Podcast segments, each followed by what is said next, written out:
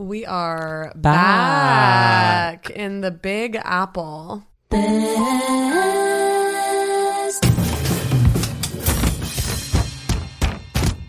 mistakes. Ow. We're here. We're queer. Um, we're processing. We're um spiraling? No, that's not the word. Um, Reveling, reveling, ruminating, reeling, um, marinating. like a nice slab of tofu.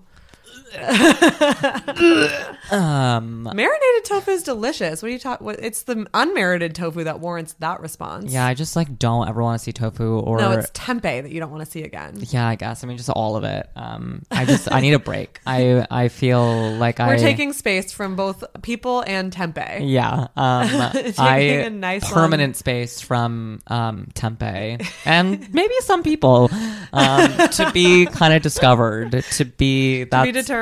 To be determined. Much like, um, well, not much like because tempeh was unfortunately in my mouth, but much like tempeh and this person, um, I don't ever want either of them in my mouth again. Well, their tongue was in my mouth, so yeah, much like tempeh and this person, no, never again in my mouth. I don't ever want to eat tempeh again. I literally spit it. I've never spit something out onto my plate as an adult because that's what children do. And I hate that shit. You know, I try everything once. Um, I spit that tempeh right out onto my plate. I tr- like I th- I could feel the th- puke coming up into my mouth. I thought I was going to throw up. Like white people with dreadlocks. It just begs just the like- question of like why. It's just like how did we get? How did this problem get so out of hand? yeah, like I don't ever I don't ever want to see either of those things again. When and where did we lose the plot so horribly that um this is such a big part of all of our lives it's disgusting. And often in the same place. You'll Always in the same place. always. It ha- I've oh my god, it's just it's terrible. yeah. If Absolutely horrible. if tempeh tempeh's in my mouth, um, undoubtedly there is a white person with dreadlocks within a mile radius. Yeah, absolutely. And if there's a white person with dreadlocks in my eyesight, undoubtedly there is tempeh in someone's mouth within a mile radius. It was just such like a frustrating betrayal and shock to my system because it was one of my like two days there where I was on so many drugs that I was forcing my you know this happened twice that I had to force myself to eat with every bite of food and I was really trying to be in the clean plate club when both of those things happened because I was like you have to do it you have to eat every bit of food it's not you know it's not your fault you know it's no one's fault that you did too many drugs eat. Um, and I went to go finish my plate and I just couldn't. And that, um, I didn't feel held by my community in that moment. I didn't feel safe. I didn't feel held. it was not a safe space. It was not a safe space. It is. It is not a safe space. Anywhere where tempeh is is inherently not a safe space. yeah, it just really made me want to tap into the Psychic Friends Network because I needed, um, I needed, uh, a net that works. a net that works. I needed um, an access doula there to help me. you know, I needed. What are your wants and what are your needs? My wants are to never see that again, and my needs are to never eat it again. Yeah. It was kind of like, you know, when there's like a person and I'm sure we are we're actually fully these people for some other for other people, Oh, but absolutely. you know how there's like that person that like everyone loves and Yeah. you're just like, well, I just don't fucking Oh, get it. What is this person's fucking deal? totally. Tempeh is um the version of that in like mainstream healthy food. Absolutely. Like most quote unquote healthy food, even if it's not my favorite, I get it. I'm like, I understand why people eat this. Or, you know, I even understand why some people force themselves to eat certain healthy things. Tempeh, I can't wrap my mind around any of it, Yeah. Mm, Same. nor my mouth. No, it's disgusting. Um, so that's where we're at. Yeah. yeah. Um, yes, we just went on a two week trip. We um, did a lot of different things on that trip. We communed with um, nature and with our loved ones Yes. and with a larger queer community. Yes. Um, we went to Dollywood. went to Wait, Dollywood. sorry, that's what I just said. yes, we went to Dollywood for the second time. Yes. Um, and we'll be back a third this in fall. a matter, yeah, in a matter of really months. Yeah. Um, because we got our uh rainy Oh my god, day. we made out like bandits We in Dollywood. did. We okay, so Dollywood has a policy that if your day is cut short by the rain, they will give you a free pass to another day. And so when we woke up that morning, it was raining, and the forecast was that it was going to rain all day. But we were like, well, we're not going to be able to get that rain check unless we go yeah. And then leave quote unquote because the rain Mm-hmm. is cutting our visit short so we were like you know even if we like get there and it's still raining and we have to like basically not do anything once we're there and just leave right away it's worth it to get that rain check Yeah. but then we got there and it was beautiful all day Mm-hmm. all like day. like the sun literally came out like on our drive there Yep. and then the sun was shining all the way up until like 5 p.m. Mm-hmm. And the park closes at 7 p.m. And there are multiple indoor activities to do. So we went and did like one of those activities for like an hour. So we were still there and having a good time until 6 p.m. And then um, it started thundering. And so the park closed. And because it wasn't even like our choice to leave at that point.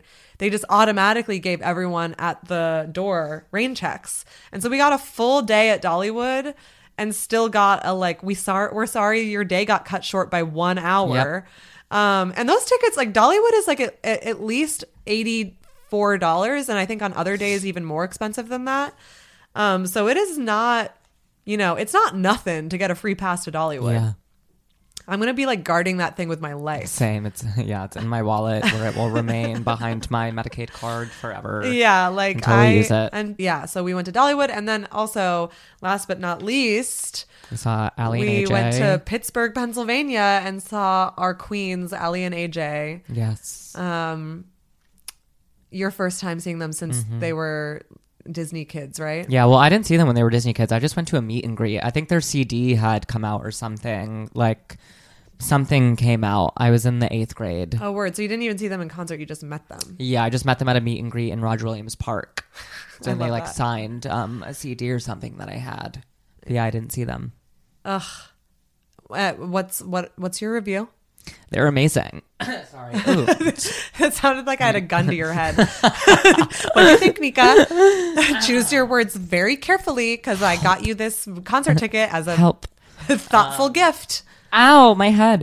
they were um they're amazing. I loved seeing them. They were absolutely wonderful, magnificent. Um I was bewitched, bothered, and bewildered um, at that concert. Yeah, if you take nothing away from this podcast, if you take nothing else away, please take away that Aly and AJ are so much more than potential breakup song. Yeah. And they have so much music that they've released since Their- 2017. yeah, their music is amazing.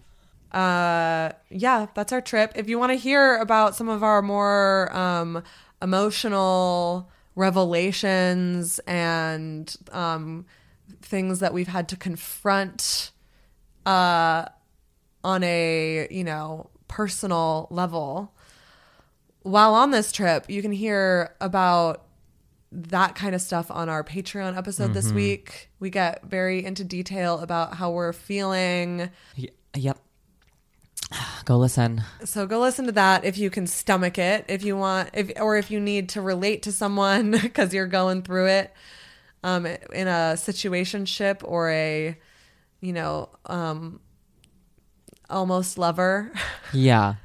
You know. Goodbye, my almost lover. Goodbye. Yeah. So I need more songs about that because that is often what I'm going through. yeah, is same. uh, just mourning the almost lover. Um, maybe I'll write that song. I mean, honestly, I'm like sometimes I get all up in my feelings about like the kind of um the uh what's the fucking my brain is absolutely short circuiting for the last like 5 minutes and I keep forcing it to work and it's like come back another day. We are out of office. Um, I sometimes get in my feelings about like all of these cut short like potential situations.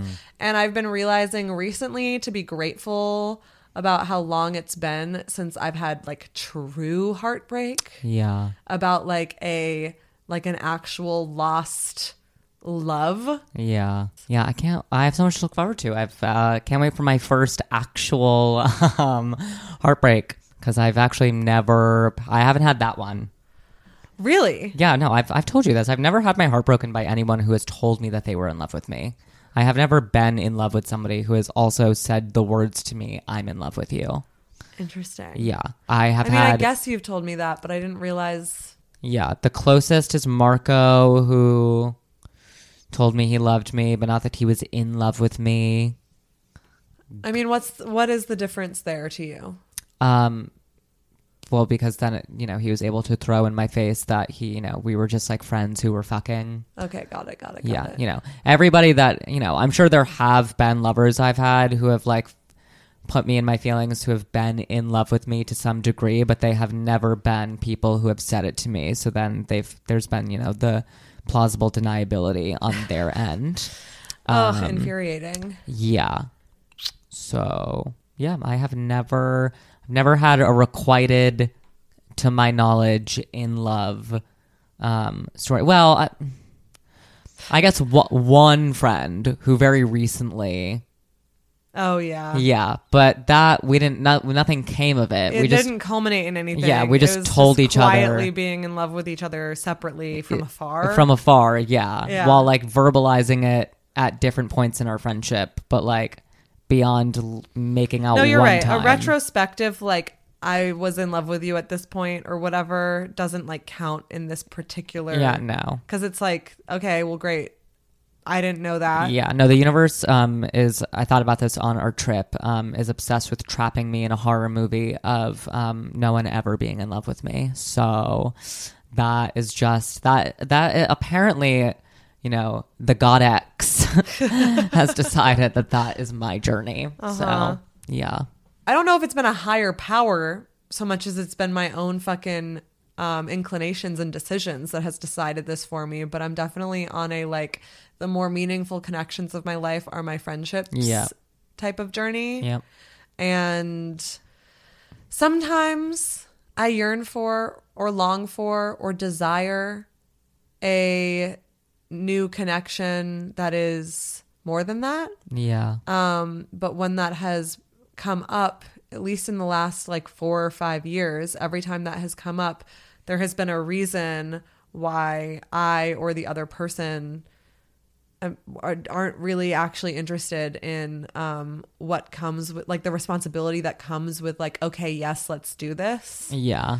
it's like um a series of just the excitement of the like beginning of something and then the like oh fuck is this more serious like impasse that inevitably comes and me or the other person usually me but more recently i've got the fun experience of it being the other person um saying all right i'm gonna tap out now Yeah. and hopefully we can be friends one day. and um you know, I don't know if what I want is actually for that to to like officially cross that line with someone. It's hard. It's like it actually is. It, there's a reason that people call it commitment issues. It's Yeah. a fucking commitment. I mean, I would like to once and soon, to be honest, um, just to, regardless of how it all pans out and where the chips fall, like if I get hurt or the person gets hurt, like, you know, getting hurt is inevitable, but it would definitely be nice to not be in a continued spiral of like wondering if there is something fundamentally wrong with me and like, to, you know, well, let I me, mean it. Like, let me put you like let's stop that line of thinking right there with um let's think about kind of everyone we know that has had a like committed in love reciprocated relationship and then also um see that the Venn diagram of how many of them have something fundamentally wrong with them is also just a circle. Yeah. I mean, we all have something fundamentally wrong with us. I'm just like, is my, like, what? I just don't, yeah, I don't get it, you know? I get lots of, um, lots of people, lots of our friends have different, um, opinions on what the problem is. The, you know, the main thing always is that I'm closed off or something. That's what I often get. You know, told or that I'm not. I don't let people know how I'm feeling about them, No, so fuck no that. one knows. But Fuck yeah, no, I mean, I agree. Fuck that too. I'm like, I'm the most emotionally intense person that many of our friends have ever met. And if I'm into you, it's literally all over my fucking doe eyes. so, and the fact that I literally follow you around like a dog.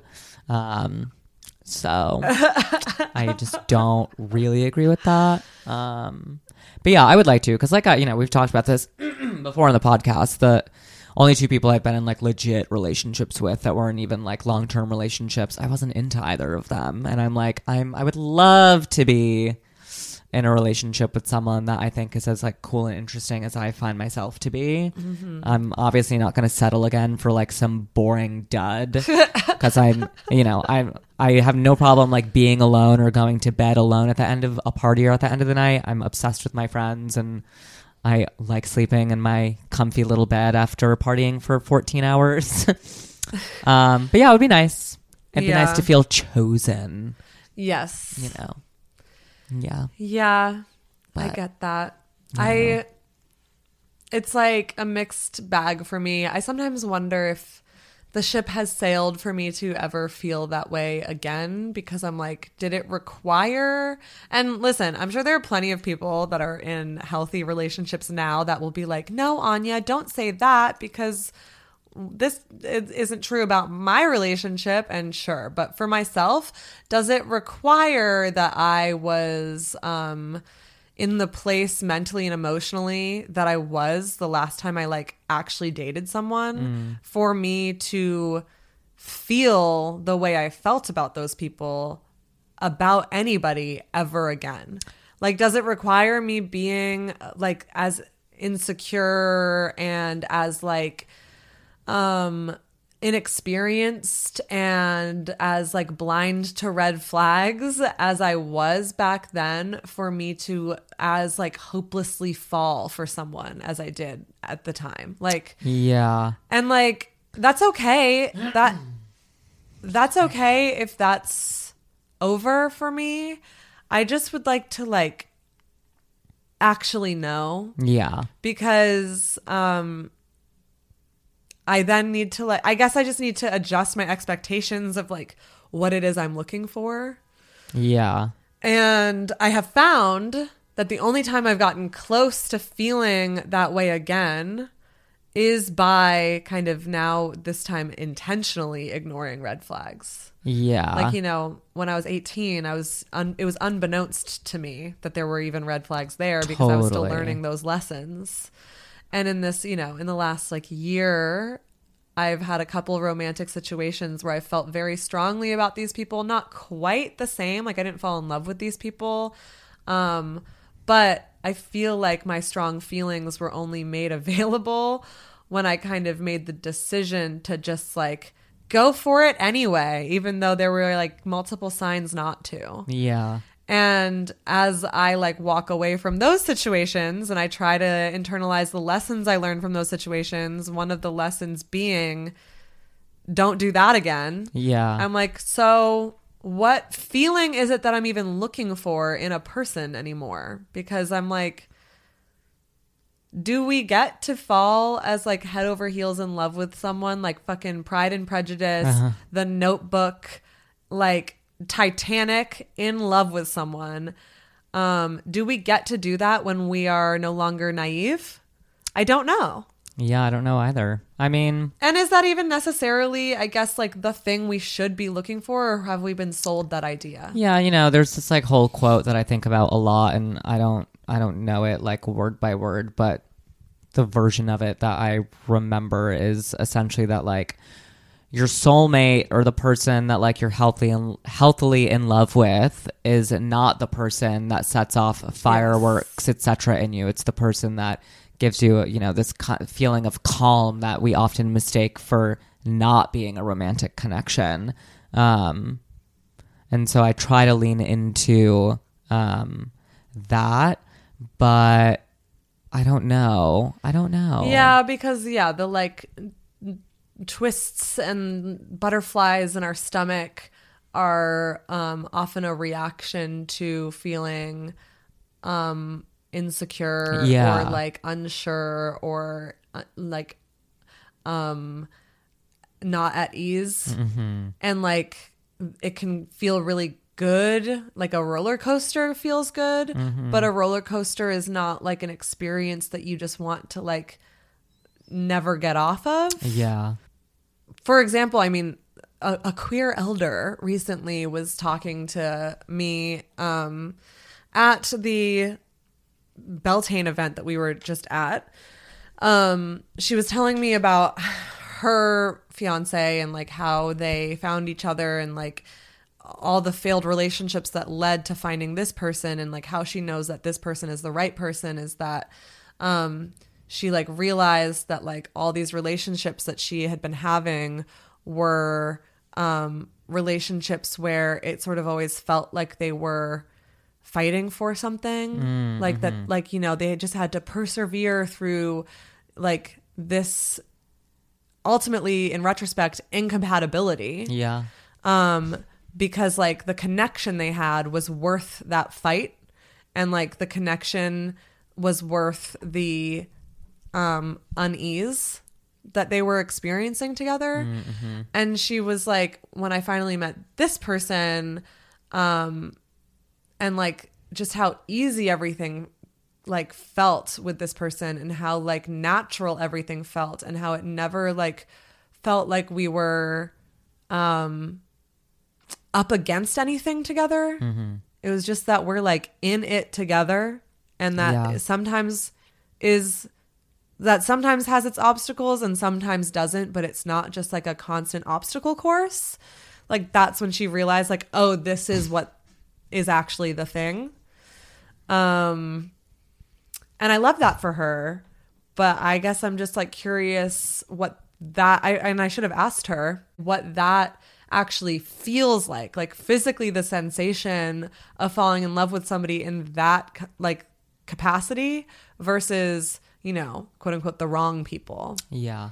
because i just don't even like trust sometimes my own like like what it is i'm chasing I feel like I'm often, I mean, it's so fucking textbook, like bullshit, but like I'm always chasing uh, romantic connections with people that like fucking remind me of my dad, which is like so whack, but it's just true. It's like I'm always fucking going for these like what I view as like very like kind, gentle, but like completely like emotionally skittish and emotionally unavailable men who I am like teaching, like I'm showing them the world because, you know, I I mean it's I get it. I'm kind of trying to like mirror my parents' relationship with each other, which is my mom was like this very cool bohemian like otherworldly woman that caught my dad's eye. And my you know that's what he loved about my mom. My mom loved about him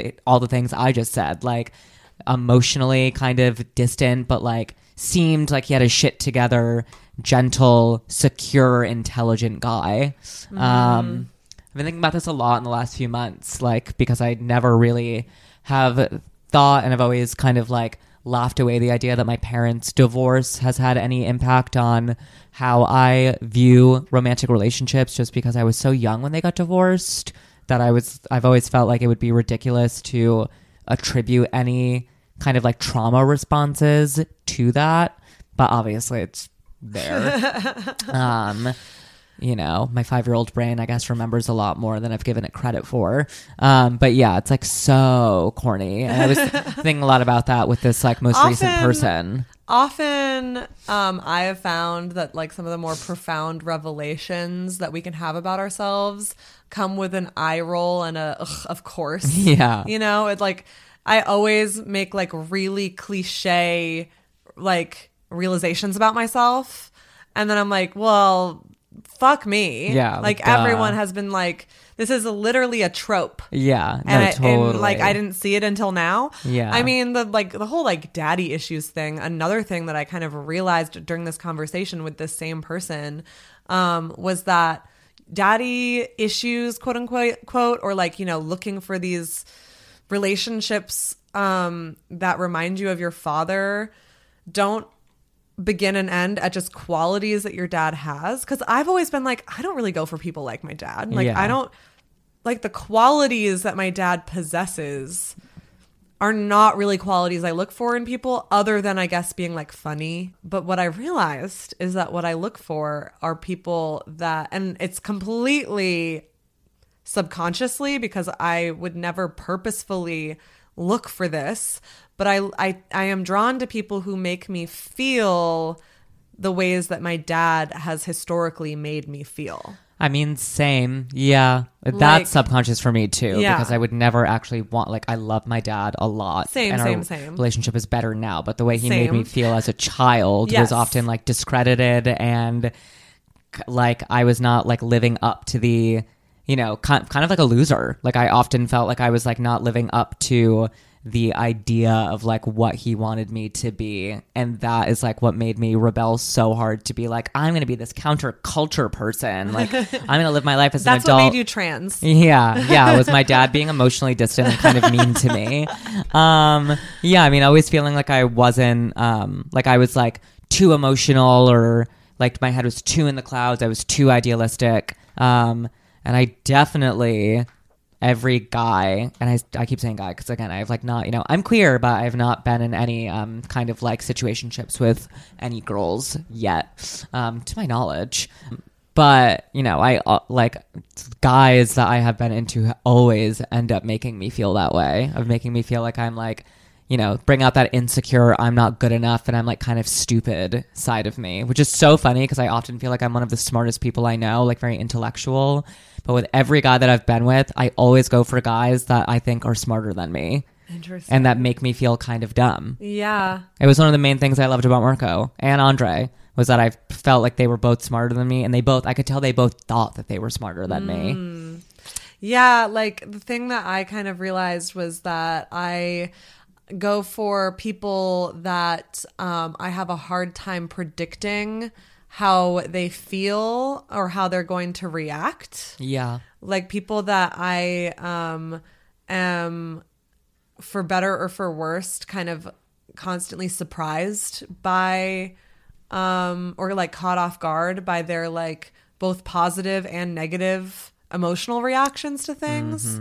And like my childhood was always that like my mom was super predictable and stable and my dad it always sort of felt like i felt loved by him um but i, I it was like i never knew whether um these the same behaviors he would either think are like funny and like laugh along with me or he'd be like hurt and upset and like mad at me or if he was going to like be admiring a quality of mine or criticizing a quality of mine.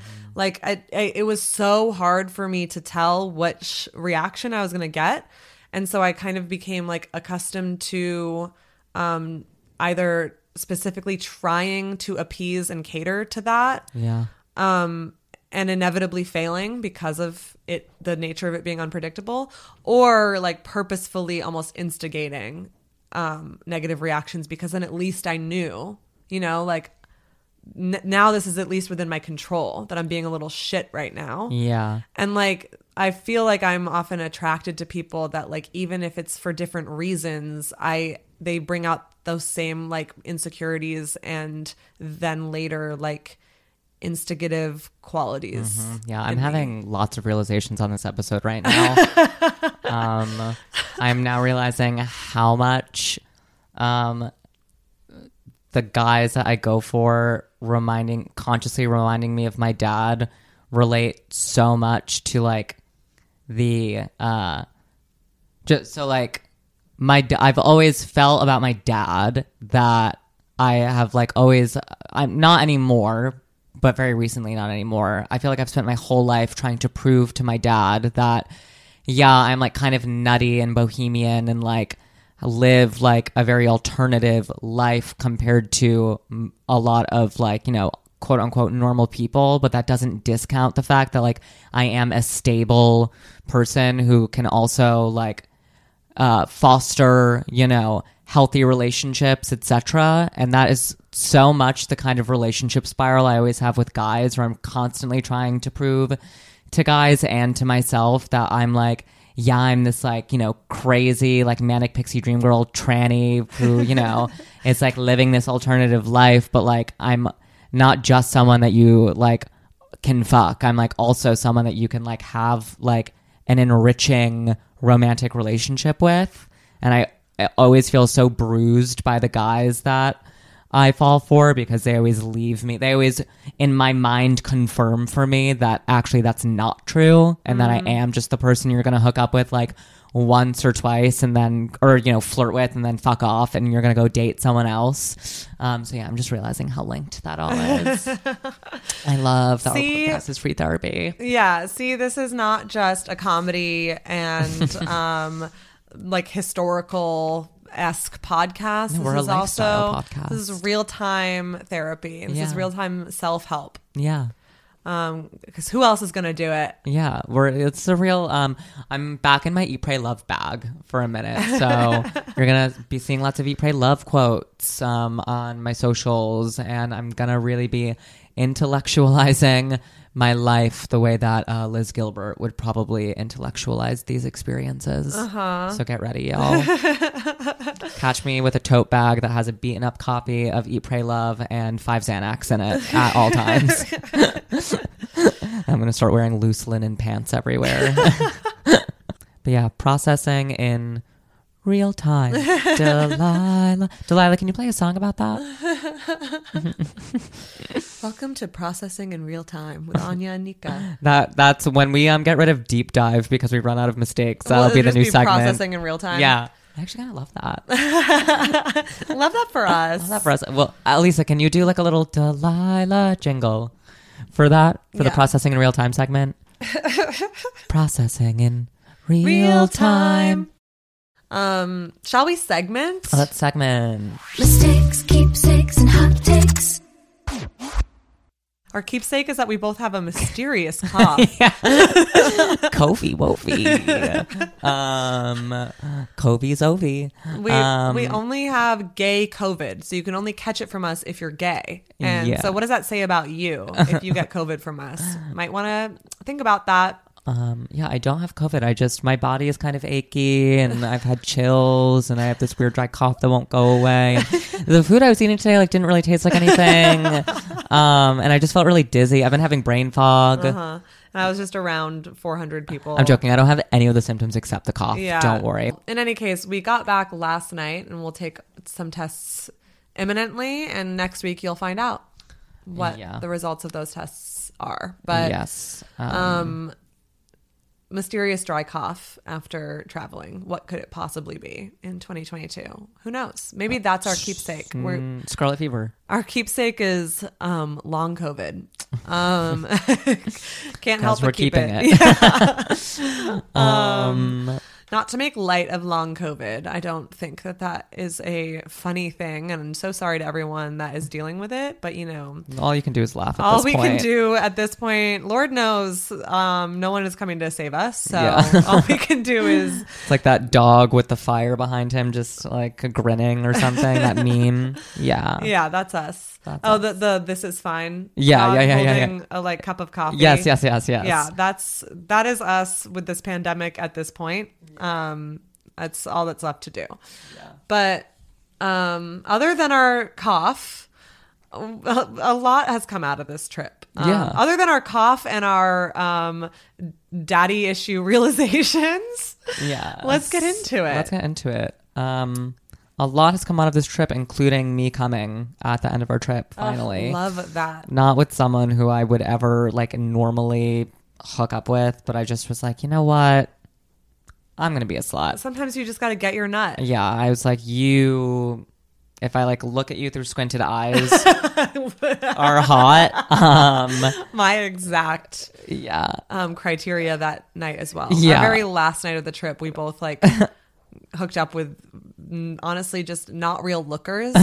but sometimes, okay, not enough people talk about this. Sometimes it is hot to be the much Oh, hotter person yeah, yeah, in yeah. an interaction uh, because it is hot how like grateful the other person oh yeah. is. I love fucking myself through other people. Same, yeah, It's and I love like. I love when somebody is clearly like really excited Yeah. that I like am even giving them the time of day. My favorite thing is to say, "I know." Also, I like it, it elicits none of my own insecure attachment. Exactly. Um, and so I'm fully free Yeah, of I'm like- my own bullshit in those interactions. I'm like, I feel no need to talk to you ever again outside I of don't what need to just prove happened. anything to this person. I don't want It- your number. How this person feels about me does not inform any of how I feel about myself. Yep.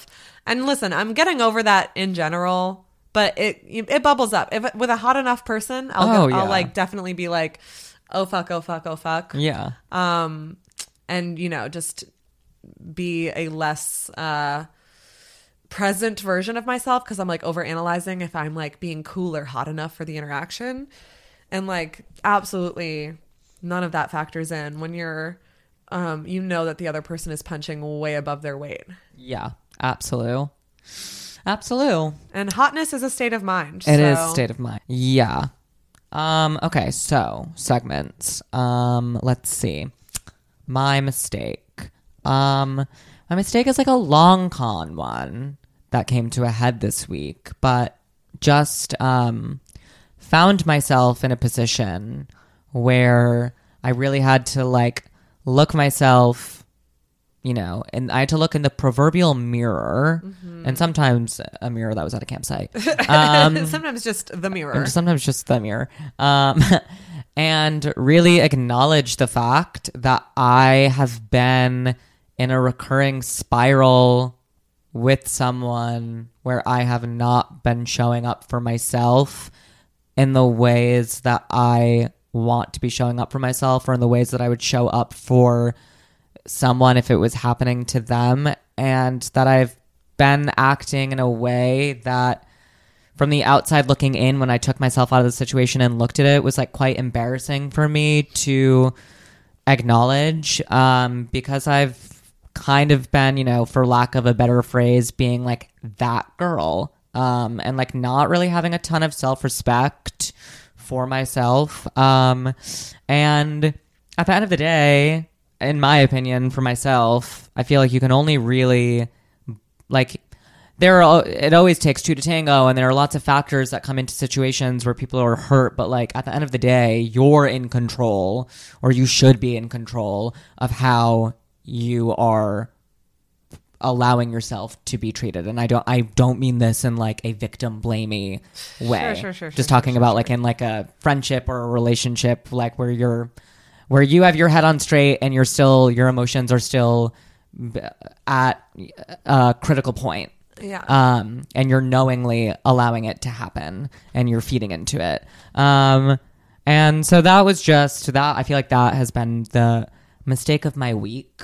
Um, has been because even even last week I was uh, allowing it to happen and was feeding into it before I finally came to this conclusion and this realization um, of just continuing to uh, feed into something that felt good in the moment, but like was torturing me as soon as that moment and like sliver of like feel good happiness was over.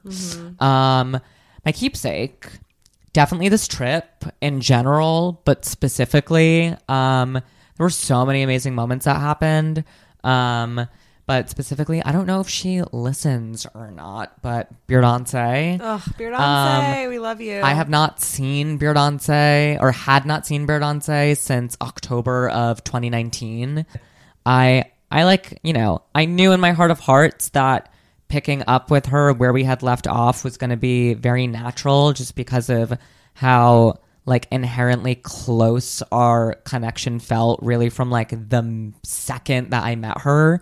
Um but yeah, just getting to like literally be in her arms so many times this week and or last week and the way that she just makes me laugh and the like kind of like levity and calm and like grace that she brought into the space while also being a fucking like Carrie queen. Um, it was just so like healing and nice and gorgeous to be around. Um, and that is why she's my big sis. Um, and yeah, that would be again the whole week was a keepsake within itself. Um, but that and you know the second keepsake definitely would be being on that trip with you and JP. Um, you know we stayed in a tent together on a single air mattress for what eight days. Um, and while everyone was like, "Wait, y'all brought three tents, but you're only sleeping in one together." Interesting. Cool. Yeah, everyone was like, "What are y'all? What's the deal here?" Um, and just our trip in general, to, you know, from Not one fight. not one one fight, just constant good vibes, so much laughter. I never felt like I didn't want to be around you guys. And our trio felt really natural. And it was like nice to not feel like we were like clinging to each other um, while we were camping, but, you know, still being around each other all the time because you and I had talked both on the podcast and just to each other about um, wanting to make sure that we spent like actual time together on this trip because we often will go to the party together and then meet up at the end of it because we're doing our own thing. Um, and I very much didn't want that to happen on this trip where I was like, oh, I haven't hung out with Anya for three days. Like, but I know she's here, but, um, or like I'm just seeing her at the tent. Um, and same with JP because, you know, one of my best friends, but I don't really spend all that much time with him when we're in the city. Um, yeah, that was special. Um, and my hot take is that um, being in community with people means being confrontational when people are acting like assholes, um, and that the most loving thing you can do for a person is to hold them accountable um, and not with like, you know, with like actual tangible, actionable consequences. Um, and like being straight with them, um, even when it like has the capacity to like kill the vibe and like what's like a fun, like magical moment. Um, sometimes the vibe needs to be killed temporarily, and we all kind of need to like step back into um, a sense of like hard reality um, for shit to not for the environment to not breed a culture where people are allowed to kind of run around with like unchecked, shitty, and sometimes like very harmful behaviors. Um, and I say this because often, and I think it's good, but often in, you know, queer communities in our own queer community, there is a desire to want to lean away from what we see as cancel culture and to lean away from what is seen as judging people. We want to, you know, we want people to feel held and safe with us.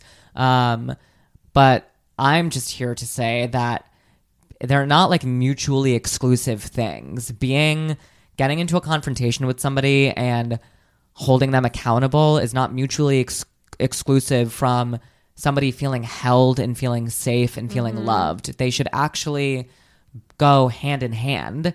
Um, and I know personally that I don't find myself, I, I'm not someone who feels held and feels safe with people that I don't trust are going to have the capacity to fucking call me out on my bullshit when I'm being harmful or when I'm just like carrying too much and I need to like come back to planet Earth. Yeah. Yeah. Period. I agree. My keepsake um, is definitely like obviously just like the beautiful, wonderful two weeks that I just spent with two of my besties. Also, if you haven't yet, listen to our episode with our bestie JP. Yes. Um, we had him on the pod, and um, you know, I think that it's a really wonderful episode that like brings out a side of us that JP brings out in both of us, which Yeah. is just like a much more like silly. I mean, we're silly with each other and we're silly on this podcast all the time, but like JP is just like infectiously silly. yeah.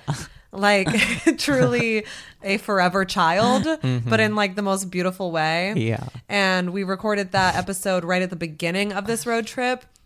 And I have to say, like, if you listen to that episode, like the vibes never shifted from that. No, they we had didn't. two full weeks of like that energy with Yeah. each other, and I just thought that that was like so beautiful to like have found friendship in my adulthood. You know, everyone always talks about how hard it is to make new friends as an adult, and like I feel really bad for people who find that to be their experience, um, because I've made some of the most like some of the most precious and um, beloved friendships of my life in my 20s um, both of you being among those friendships. The like side of myself that i that is brought out by y'all and the like amount of playfulness that we have together is just so special to me. And like you know i just don't think that adults play enough. I agree. and we just played hard. Yeah. All for the full 2 weeks. We were just like laughing and literally like playing pretend like kids Yeah. together. um, while also having very serious conversations and like unpacking difficult things in our lives together. And I don't know, it was just like really, really beautiful to share an experience like that because I feel like that's also an environment where it could very easily bring out what I don't like in a friendship. Yeah. And none of that happened, at least for me. Yeah, no, I mean, same. There's like rare, you know, I often um, find myself in like, maybe it's because I have two sisters, but I love to be in a trio. Um, I often, you know, different variables of uh, trios with the many friends that we have. Um, and I have to say, this is my favorite of the trios. um, it just is like a good fucking time. Um, and I like never once felt like I wished that somebody who wasn't there was there. Of course, I was like, oh, and now that we're not with our friends on that trip, I miss them. But I never was like, ugh, this would be more fun if like so and so is here. like I wish they were here right now. Like I never, yeah, just the vibes were always right. Yeah. And at one point, I made a reference. I was like, this is like a road trip of three people um, that have all at some point had sexual tension with one another. Like, literally, Yeah, all of us at the beginnings of each friendship yeah, thought we were going to fuck each other. Yeah. And then none of us ever fucked each other. And now we're just like three best friends that like went on a two week road trip together and slept in like beds together the whole time. Yeah. And at one, like at, at the very end of it, I like was making a lot of jokes about it. And at one point, I like made the reference to the movie um, Y Tu Mama Tambien, which is a road trip movie with like three people with sexual tension and it like ends in disaster and like with none of them being like friends anymore. it's like a, an, an iconic movie, but like, um, and if you haven't seen it, see it. It's like a really wonderful film. But I was like, we are having the opposite of that road trip movie. we just still love each other and had a great time, unfortunately. a personal keepsake was just that I um, finally went to this event that, you know, has, um, Lollapalooza. yeah, we went to Lollapalooza. we went to Burning Man. Yeah, Um, we went to we went to Gov Ball. Finally, finally, Count after on all Randall's this build Island. up. Um, no, we went to just an event. Don't worry about it. Um, um, if you go through our entire podcast and piece together little pieces of information that uh, the bread the breadcrumb trail that we've left, uh, I think it gives you. We've given you enough keywords to perhaps somehow stumble upon this event on Google. Um, but we are unfortunately, um, we cannot just outright tell you Yeah. on the podcast. we're being bound. Many by, of you, yeah, We're being bound by old magic that we don't necessarily agree with, but terrible, terrible things will happen if we Yeah. break this promise. and uh, yeah.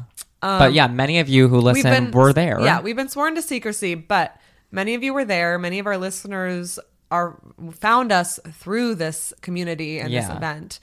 Um, it's the okay. Well, fi- fine. We'll tell you what it is. It's the Midsummer um, event that happens in Sweden. Is that where she goes? yeah, very Yeah. white. So We we road tripped to Sweden yeah, with JP yeah, um, and it was beautiful. And boy, were the human sacrifices glorious this year. yeah, yeah, yeah. Absolutely. It was a fruitful, yeah. And technically, the dates don't really make sense. don't worry about it. Um, anyway, I finally went to this event that many of our friends, um, is you know, it's it's something that a lot of our group of friends have been like dying for me to finally come to with everyone, and because of the pandemic, it just hasn't been an option until this year which ironically everyone caught covid at it. So maybe that was for the best that it was not um happening Yeah. but you know Well, hey, enough least- is enough yeah. At least it happened after the majority of us were vaccinated. Yeah, yeah You know, yeah. could you imagine if it had happened before that and we were allowed to go? Ugh, yeah no i mean the it being held off was for the best Yeah. and i don't think that it's you know it's a conscious decision we all made that we might get sick if we go because that's just the reality of groups of people getting together. Yeah, I mean, when 600 people get together, A few to of them are going to get COVID. Yeah. That's just how the, that's how the cookie crumbles. Yeah. Um, and that's my keepsake that people got COVID. Um, no, my keepsake is I that I didn't finally like got COVID. went and um, whatever. We've been saying on the podcast already, unrelated to this event, yeah. that I have been in need of a fairy name. Yeah. And I had been saying that I don't think it's right for me to have one Until you. until I've been Yeah. um, to whatever this event might be, this unnamed event. Um, it's Ren Fair. We went to Ren Fair. we went to the Renaissance Fair, okay, and I and we dressed up as fairies. I literally did ask them that the first time that I went to one of these events. I was like, "So are y'all like the Ren Fair people?" And they were like, "What did you just ask?" and in retrospect, I'm like, "You kind of are. kind of are. You're just cooler and you fuck more." and like do acid, yeah, but Um, basically Ren Fair. but it's basically Ren Fair. I'm sorry, you're I in literally costumes got all day. I literally got one of my crowns from a Ren Fair shop in Manhattan. like, it's Ren Fair.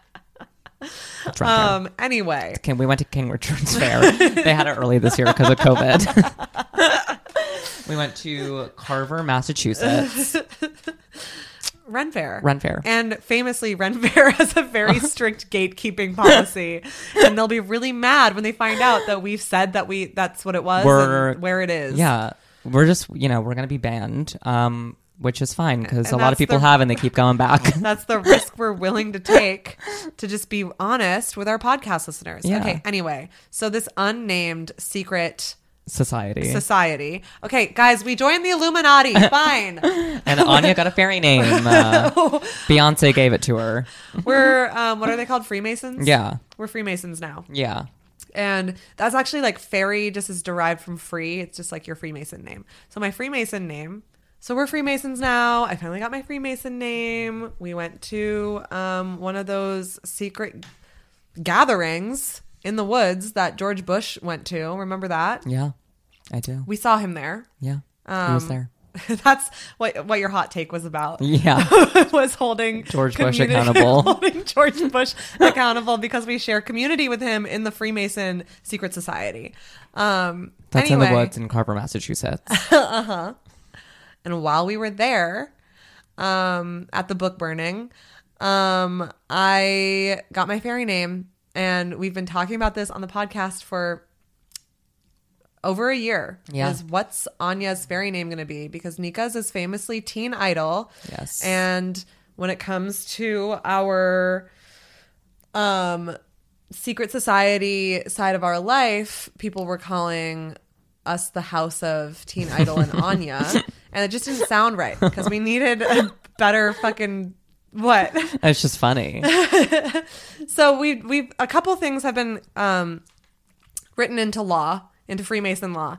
So first of all, my fairy name is valid You're so valid. because and here's here's the um, thought process behind this i um thought it'd be really funny for my name my chosen name to be an affirmation that every time i introduced myself to someone i was giving myself an affirmation.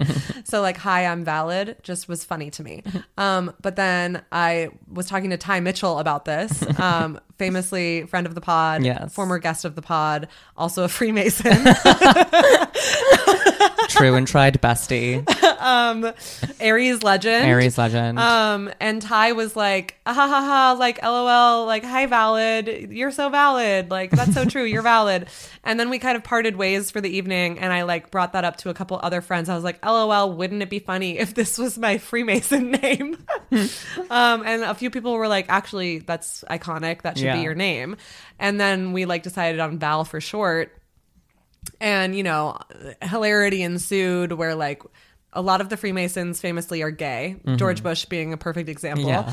um Ellen DeGeneres. ellen degeneres uh, ellen degeneres knows how to fucking party she was so fun this week She was. um Great DJ set. Like I was honestly surprised by what she gave us. Um, so because there's a lot of gay men in this secret secret society, I just thought it'd be really funny to like force a bunch of gay men to call a woman valid. um, uh, anyway, yeah, yada yada yada. There were several reasons why um this name was funny to me, but then I also just started getting called valid. And I was like, I actually just like how this sounds as a name. It's like a pretty name. And I enjoyed being called Val. Yeah. Um, so then the next time I saw Ty later that night, I was like, I think you actually named me. I think Yeah. my name is valid now. So funny. They were so happy. yeah. And um, then everyone just started calling me Val the rest of this um, Freemason get together in Massachusetts. yes. and um, so we've returned Teen Idol Invalid, but we are not the House of Teen, Teen Idol Invalid. We are the, House, of, Mistakes. And JP also um, got their fairy name. yeah, and JP so we're is Doomsday. yeah, so we're the house of uh, teen idol mistakes, valid mistakes, And and doomsday doomsday, mistakes. mistakes. Um, and so yeah, pleasure to meet you all. Pleasure to introduce myself. That is my keepsake because it's literally a new name that I go by. I'm keeping that shit. Yes. Um, and multiple people have been like texting me already, like call, just saying like valid casually, and like referring to me as valid in like group chats. And I'm just like, oh damn, this is how this is a slippery slope. This is my fucking name now. But I like it, and I really like being called Val. I think it's hot and butch, non-binary of me. Yeah. Um, but still feel free to call me Anya. I love my name, but I just now have another one, and that's what being queer is. It's about collecting a cornucopia of names. Absolutely. When people gather to mourn us one day, they'll be crying out multiple names. Yeah. It's about collecting names until you die, and then when you die, people um, write those just a grocery list of things you went by Yeah. on their tributes to you. And I think that's beautiful. Um, my mistake, also kind of a long con mistake that I kind of just like came to to realize during this road trip. Um, I've been like I, I referenced this a few months ago on the podcast, and I definitely have talked about it a lot on the Patreon episodes. Not a lot, but a little bit.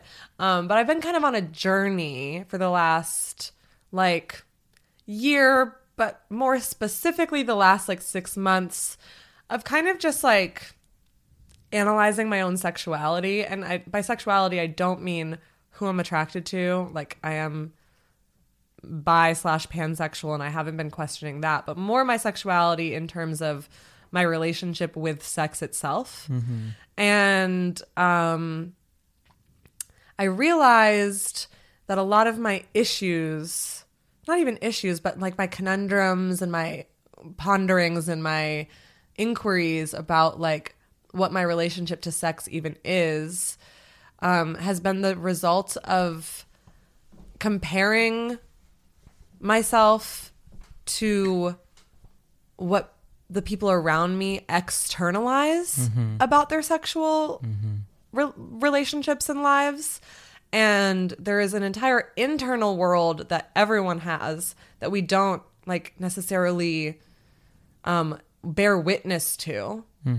And so, like, I don't know, with my own hypersexuality that I went through in my early 20s kind of like dying down, um, I've been kind of witnessing the sexual habits of the people around me and like just not really seeing myself in the sexual lives of kind of anybody around me. Like the queer people around me, I felt like I'm not sexual enough. And the straight people around me, I feel like I'm more sexual than. And like, I just like, you know, I couldn't really figure out like where I fall and like what this like missing thing is in me that I'm like bored by traditional sex, but like kind of overwhelmed by and um, equally uninterested in what is has been normalized in queer sex.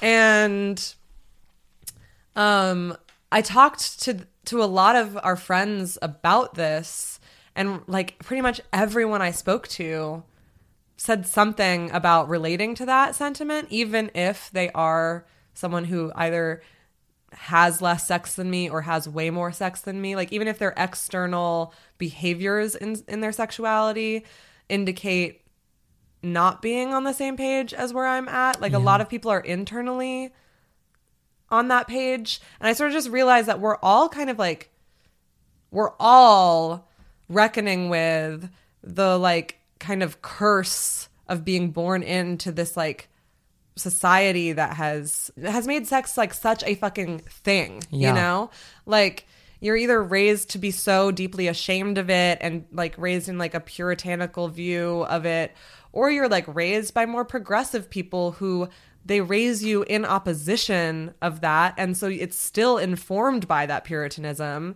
And like kind of no matter what we're all having to like do this work in our um adulthood and in our own sexual lives of unpacking like our own sexual trauma along with like societal sexual trauma along with like all the different ways that sex is like repressed in our popular culture and all the ways that it is that things are over sexualized in our popular culture and like Yeah.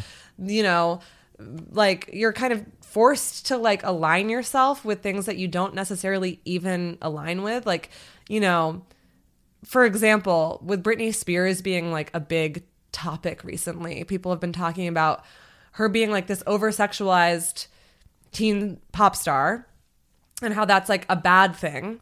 And then on the other side of that, people have been like, oh, she was like, you know, coming into her own sexuality and that was actually empowering. And it's like kind of neither, in my opinion. But we've been like, with more issues than just this one thing, mm-hmm. forced to be like, it's great or it's terrible. And like a lot of us are just like, I don't know, sex is just like another thing Yeah. and it's like another part of the human experience and it doesn't need to be as like picked apart and like politicized and philosophized as it is. Yeah. Um, so my great, my like long con mistake, I guess, has been like kind of internalizing what are actually like much bigger societal issues with sex and sexuality. Mm-hmm. And like I was kind of thinking that there was something like wrong or missing with me because I can't see myself in what is societally recognized Yeah. as like sexually healthy on mm-hmm. either end of the spectrum. And I think like we just don't have a very healthy relationship to sex. So Yeah. like I am not unhealthy for not seeing myself in what is like the options. Absolutely. You know what I'm saying? I do. it just made me realize that like it's just it's not fair of me to have put all of that on myself as like my own personal uh, problem Totally. Yeah. and literally like the last week i've just it's not that i felt like super horny again it's just more that i've like finally kind of come back into um embracing uh, like the sexuality that does naturally occur in me Yeah. rather than like picking it apart and like wondering like wondering why i'm attracted to certain things or wondering like like wh- what my role is in the dom versus sub top versus bottom Totally. fucking dichotomy is like i kind of have like let go of all of those concerns and all of a sudden i'm like um interested in sex again so didn't take long to fucking fix that problem that has been like fucking me up for fucking almost a year. My hot take also, let me clarify this is not directed at any individual. It's just something that I've been like, since coming back from this trip that a lot of our friends were also on, but also a lot of our friends were not on. I've just, it's like the third time that that has happened in, or it's more than the third time. It's just, since events started happening again in the last year, um, I've noticed that in our like queer community in New York City, there is like kind of a repetitive pattern that happens where like a certain chunk of people will go to that event, Honcho being an example, Somos being an example, Zipolite being an example, and this Freemason uh, get together being an example. Um, where in different combinations, portions of the greater community that we're in will go on these trips to these events, and the people who don't go on the trip um, always just have some fucking shit to say about like the people who went on the trip and like how annoying they're being about like posting photo like oh i'm like if i see one more sunset photo from zipolite i'm gonna Yeah. like what like delete my twitter it's like okay then just do that because it's just like weird and boring to me that like you rather all the other shit that's on social media than just your friends having a good time Yeah. It's like, oh, you rather just doom scroll and be like the only thing on your newsfeed right now be about Roe v. Wade being overturned. Yeah. Like, why is it an issue that a bunch of people that you otherwise actually seem to like just had a nice time doing something that you chose not to do? Yeah. It just it's giving very bitter, it's giving very boring and I'm just like I don't know. I like I even um am happy for my friends and like the photos of like when my friends go to Burning Man. And like Yeah. Burning Man is not something I would ever go to. But I'm like it does look fucking rad if that's something that you want to do.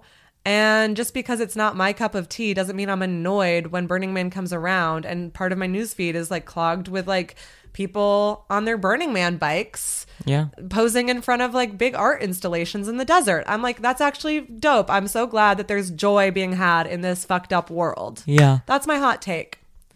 Hell yeah. Heard. Um, Ooh. fuck up of the week. Up of the week.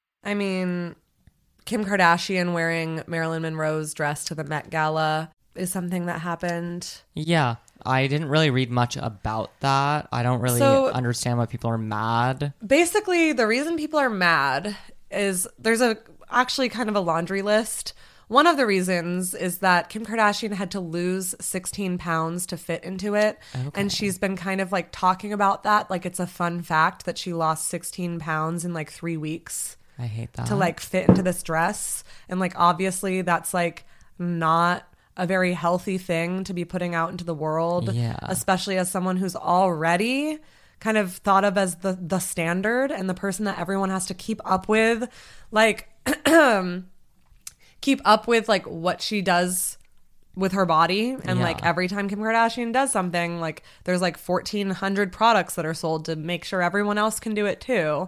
And so a lot of people were really upset that she was that she did that in the first place and that she's like normalizing it. Mm-hmm. And ultimately it's an iconic dress. It's Marilyn Monroe's like happy birthday Mr. President dress, but it's kind of like a boring looking dress. Like Yeah. it's beautiful, but like as far as the Met Gala goes, not worth I mean, nothing is worth losing 16 pounds in three weeks for. I'm sorry. That's Yeah. fucked up and unhealthy and like a horrible thing to do to your body. But um definitely like it's just unjustifiable uh when you're not doing it for something that's like high art. You know what I mean? Yeah. Like it's just like wouldn't it be cool if I wore Marilyn Monroe's dress? And it's like, yeah, I guess, but if you if you couldn't fit into it, then don't wear it. You know what I mean? No, yeah. Um, but the other issues people have. Um, she was given a lock of Marilyn Monroe's hair I that was that. stolen off of Marilyn Monroe's dead body by the mortician that That's dealt with her body. And that is a larger, like the larger problem with that is just that that's kind of like what people did to Marilyn Monroe her whole life was like everyone wanted a piece of her and no one treated her like a person. And she was Yeah. just like this she was more of a myth to people than she was a person and that's ultimately what kind of killed her and even in death she wasn't respected as a person Yeah. and then kim kardashian accepted that lock of hair Yeah, that's disgusting. um like that's at least my read on it and why i think it was a mistake that she did that and also she's kim kardashian she has like all the money in the world she has all the resources to like get styled in like an absolute like jaw-dropping way and and often she is one of the showstoppers at the met gala Yeah. it's like kind of disappointing that she did all of that for a dress that is like honestly not that remarkable if you don't know it was marilyn monroe's yeah. Agreed. um and then yeah roe v wade Yeah. is the other fuck up. Yeah. Absolutely. Absolutely. And Alabama, um, they just officially uh, criminalized um, or made it a felony for doctors to uh, give trans kids um, gender affirming healthcare.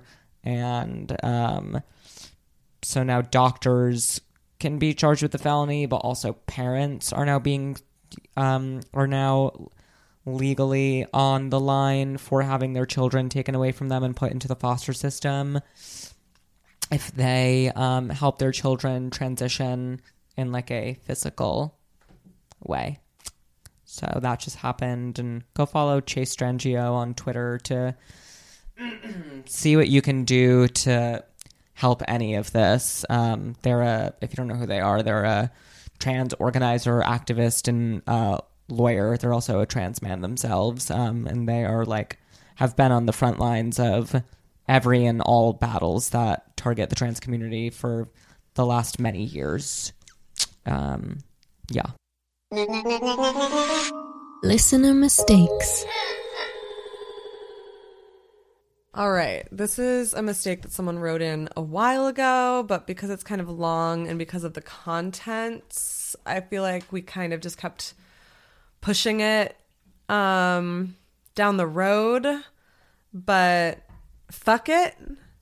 Um, we'll do it live, as a great icon once said. All right, this person would like to be anonymous, and they give the Huh, I trigger. wonder why. They give the trigger warning of rape and suicidal thoughts. Um, the subject is gray area mistake that still haunts me. The summer going into senior year, my friend group and I befriended a group of juniors who were, in my eyes, these super cool punk feminists who took life by the horns and went for it. I was instantly attracted to one of them. Let's call her A. We all spent days, nights, weekends, and all of the school day together as a group, even forming a feminist club for others to join. Everything was going well until A broke up with their girlfriend who went to a nearby high school. That same month, I think, we were all invited to another friend's house, S, whose parents were out of town, which meant that we could drink, smoke weed, and all crash at the house together like the tight knit group of friends we were. I mean, we had all given each other shitty stick and pokes together, so we all felt very safe in a group setting. My best friend at the time, C, knew I was into A and wanted us to be together because she loved the idea of two Libras as a couple. Ew, why? That's so much indecision. Never do that. Just kidding. If you're happily in love as two Libras, um, every happiness to you both.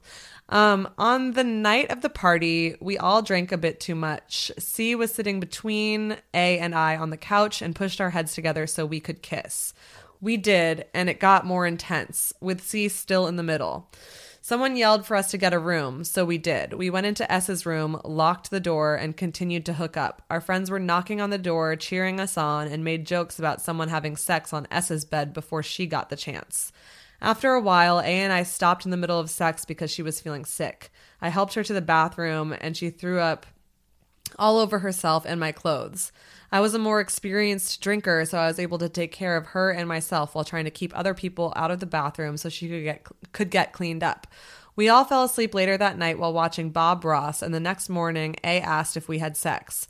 I told her yes, and she said she didn't remember, so I filled her in on why we stopped and how I helped her get cleaned up. A few weeks had gone by, and my mom was out of town. Uh, A lived across the street and came over to my house often just to hang out. This particular night, we hooked up. Specifically, she went down on me, and that was it. Everything was fine at school that week, and I don't remember if any of our other friends knew about this sex- this second sexual encounter. A month or two later was New Year's Eve, and A and S came over to drink with me, listen to records, and chill. We drank a bottle each and ended up in the bathtub together. All three of us squeezed in the tub with wine, began making out. We moved to my bedroom and had a threesome together. A went down on S and I went down on A. My mother walked in on us and it was one of the most embarrassing things ever. They both went home the next morning and back to school the next week, and everything seemed okay. Our friend group seemingly knew about the threesome and didn't think much of it. Later, we had a bake sale at school for fe- for the feminist club I mentioned earlier, and everyone was posting about it on Twitter. Since our group was getting bigger and was active on feminist Twitter, our photo was being retweeted like crazy. There was a retweet from someone in another state saying, "Why would you allow a rapist in the feminist club?" I had just woken from a depression induced nap and was so confused. I text the group chat asking what that person was talking about, and no one replied. I finally got a response out of the group chat saying that they were referring to me and A, um, and A was accusing me of raping them the night of the party. I was deeply confused and instantly went into the worst depressive episode of my life. My mom and pregnant sister um, 5150'd me because I was manic and yelling about how I wished I was dead. When I was released from the hospital, I saw that everyone, including C, who had been my best friend for over nine years, had blocked me on all social media and would not take the time to hear my side of the story or see if I was okay. Some of them sent me articles on what rape is and how I was a horrible person. They told me to stay away from them and posted about it all over social media. I was getting death threats on Twitter, Tumblr, and Instagram. People people I didn't know were asking if it was true. Random people at school told me to drop out and never show my face again. S wrote rapist in big block letters in her on her yearbook um, and posted it as a Snapchat story. It was mortifying. I'm still triggered when I hear any of their names or God forbid run into them since I still live near where I went to school. There was a few months where I left my senior year that I wait, there was a few months left of my senior year that I dreaded going to. I almost failed most of my classes, rarely even went to school, and started drinking alone and stealing my mom's pills. I was a wreck and still am at times about this. Two months ago, I got the stick and poke covered on my ankle, and since then, I've been doing much better with not thinking too much about what could have been done differently.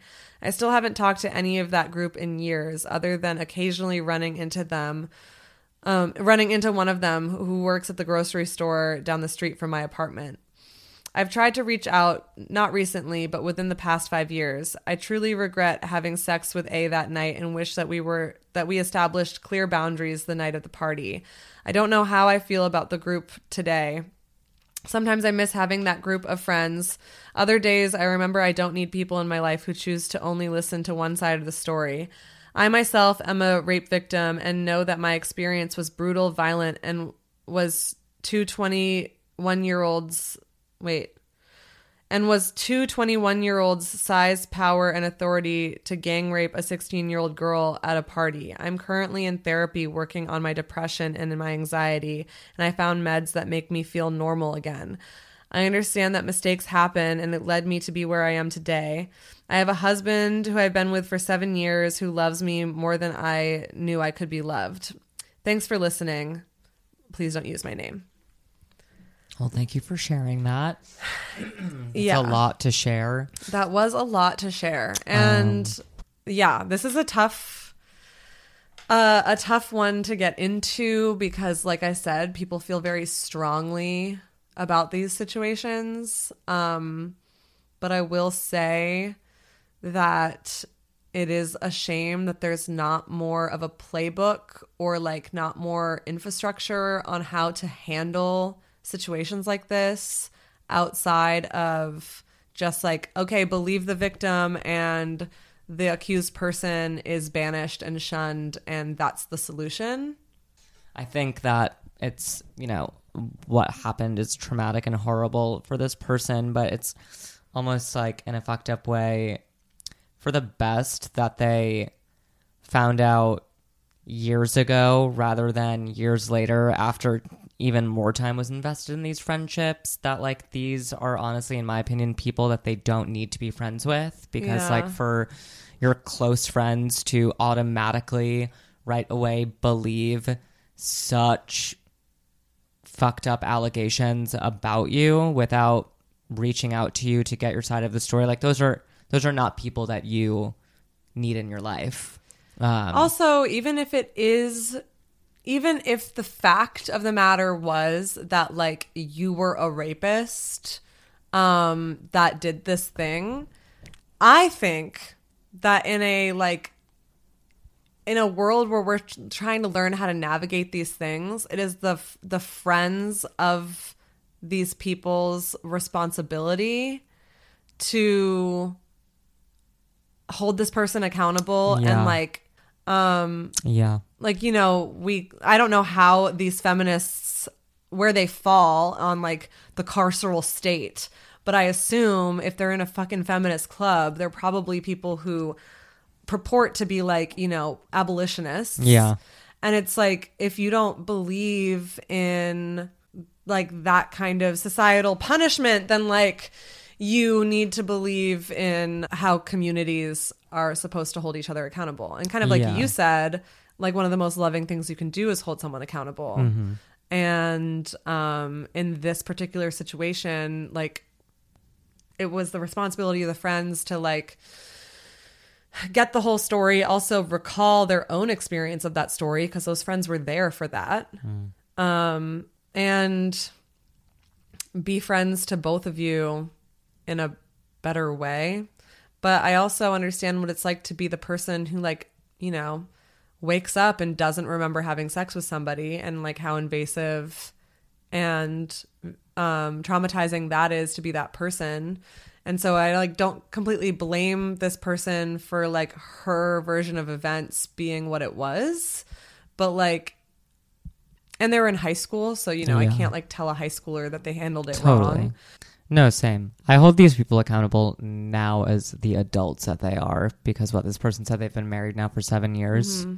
Yeah. So they're like full grown adults now. And for them to have never reached out to this person and to never, you know, listen to this person, this person said they've reached out to them since it happened. I think that says a lot about who they are as mm-hmm. adults and mm-hmm. not as teenagers when we're not fully formed people yet. totally Yeah. Yeah. It's um I mean, it's a comp it's a complicated situation because like I said there is no like playbook available to us. Yeah. So I understand I kind of understand everyone involved and it wouldn't necessarily have done what they did. Um and I definitely feel for this person and like I feel um horrible for like that that's how they had to find out that they didn't really have friends in these people. Yeah. But I also understand, you know, these people probably felt like they were doing the right thing and being like a loyal friend to this other person. And with allegations as serious as those, it's really hard to know what to do. Um, I personally probably and historically would have handled it differently, but I like it's so hard to like tell people that what they did was right or wrong when like we literally have no guide to go by because like Yeah. on a societal level we don't believe victims so we kind of overcorrect by like believing people to the point of like not caring about mm-hmm. context Yeah. and like I think that's a natural thing to happen and it's not the individuals who are at fault for that. Um, that being said, to be the on, on the receiving end of that overcorrection is like a horrific thing to happen to somebody, and I know several people that that has happened to, and like you know those of us who even speak up about believing those people get a lot of backlash Yeah. because it means it somehow automatically means we don't believe the victim, and I think both things can be true. Yeah. Like in this case, I believe that it was traumatizing for that person to wake up and not remember having sex. And I also believe that this person didn't intentionally um, take advantage of like an over inebriated person. Yeah. You know? Like both people's truths can be validated. Yeah. And I'm I'm glad you're doing better now. I'm glad you're in a happy marriage and thank you for writing in so vulnerably about such a like touchy and hard subject. Yeah. Thank you. Deep dive. Deep dive.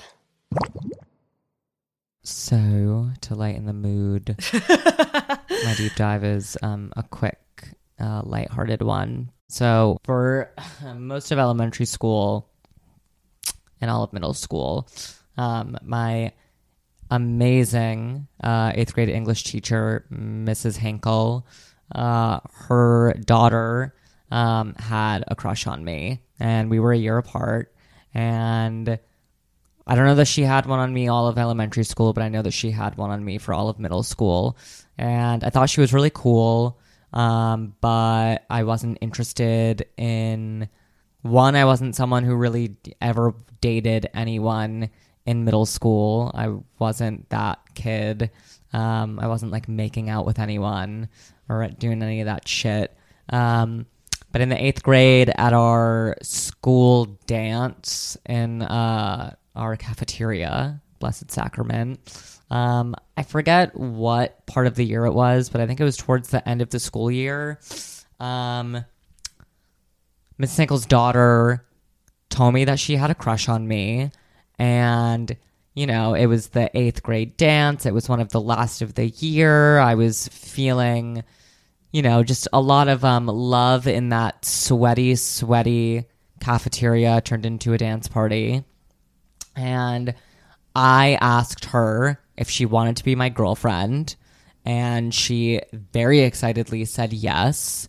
Um, and because I um, am a fuckboy with commitment issues, anytime that I am the one who initiates a relationship, um, I, uh, you know, a few days went by, and on Monday, I found her in the schoolyard and broke up with her. So this was on a Friday. By Monday, we'd broken up um, because I realized that I simply was not in a place in the eighth grade to be in a committed relationship. and I felt And that is when you set the pieces into motion for never be, Yeah. be- having someone be in love with you back. absolutely. You've been punished for this ever since. Well, you, d- doing it to them and then doing it to that other person uh, that I also asked to be my girlfriend, and then I broke up with them on Mother's Day on AIM and told them I wasn't going to the spring formal with them um, when they asked, which was like weird. They asked me like months later, and I was like, obviously the answer is no. oh wait, not months later, but like a month later. Anyway, um, yeah, and so I I broke up with them, um, and things were a little bit weird for a minute specifically because I was very close with their mom, who was also my teacher. Um, but we got over it, and we, you know, we got stronger than ever. Um, but yeah, definitely a mistake. I, I I was thinking about that today. I like never think about that, but I thought about that today when I was trying to think of what to do a deep dive on. Um, sorry, Mrs. Hankel's daughter, for doing that to you. I hope you're well. Love you. Well, you just lightened the mood and I'm ready to get it real dark again. Great. Um and so it doesn't really relate other than, you know, a um you you know what? You got in over your head Mm. In a way that um you weren't anticipating for such innocent circumstances. Yeah. And um, in that way, your mistake was much like the mistake of um, Geraldine Largay, who was a um, Appalachian Trail hiker that got lost and died due to a very small and unforeseeable mistake she made when almost at the end of the Appalachian Trail. Best mistake. So we were talking about the Appalachian Trail a lot on this trip because we were in 'Cause I'm- Appalachia. and I'm gonna hike it when I'm 30. And because Nika's gonna hike it when she's 30. Um so yeah, we were driving through the Appalachian Mountains and just Appalachian country and the topic of the Appalachian Trail came up a few times and it got me thinking about this case that um, was a really big deal a few years ago of um, Geraldine. So Geraldine was a 66 year old woman um, who always had a love of hiking and had the goal of hyping the Appalachian Trail one day, but um, due to a back injury, she sort of like counted herself out of long form trail hiking ever being an option for her because she couldn't carry the weight of supplies on her back. And so she and her husband of over four decades came up with the solution of that he would drive to like meet her at certain points mm-hmm. on the trail to like bring her supplies and that way she wouldn't have to just carry these supplies on the whole trail the way the traditional way um so she and her friend jane lee took to the trail in April of 2013, and um, every so many miles, um, Geraldine's husband would meet up with them and replenish their supplies. And at a certain point, when they were almost done with the trail, and when they were in Maine, Jane had to depart um, because of some kind of like family emergency or something. And Geraldine decided that she would finish the trail on her own because it had always been a, um, you know, this like long term goal of hers. And she's like, we're so close to the end and I'm just going to finish it. I'm going to do it. Um, so in, um, on the 22nd of July in 2013, um, Geraldine, also known as Jerry, so I might refer to her as that occasionally, um, left the trail briefly to relieve herself and um, never got back onto the trail. And she chronicled her whole journey on the trail in her journal. And so when her body was found, um, they found a jour- the journal and it like she chronicled all the days that she was lost before she died. Um, so she was alive for 26 days and her body was found on the trail or found only like a little bit less than two miles away from the trail. So when search parties went out for her, when her husband reported her as missing, um, just a couple days after she um, got lost and she didn't show up at the like meeting point that he was going to bring her supplies at. Um, when he reported her as missing, there were like search parties both on the trail and also like helicopter search parties, and um, many of them walked like right past her. But the part of Maine that she was in is in like a really, really thick forest that um it's really easy to like be only a few feet away from something and not be able to see it because of like how thick the brush is. And that's also the explanation that they have for like how easily she got lost from just going off the trail to like pee. Um her friend Jane, the one that she was hiking with, said that she like had like a comical um like a comically bad sense of direction. And so everyone, you know, the, the idea the the conclusion that people have come to is that like she just didn't even remember which direction the trail was from where she peed. And so she, and because she couldn't see the trail very easily because the trees are so thick where she was, she just confidently walked in the wrong direction and never got back onto the trail. Um, so um she was missing she remained missing for over 2 years and it was like a great mystery what happened to her. There were lots of theories and lots of um tips called in about her lots of apparent sightings of her. It became like a point of fixation that like for 2 years is this this mystery of what happened to this 66 year old woman who was only a few hundred miles away from the end of the Appalachian Trail and like had almost completed this hike. But then a forester from a private company began an inventory of trees on land used by the Navy's remote SERE survival school um, in Redington Township, Maine.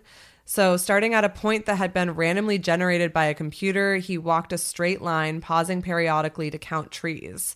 At his third stop on a narrow knoll about 100 yards inside the Navy property, he stumbled upon an old campsite.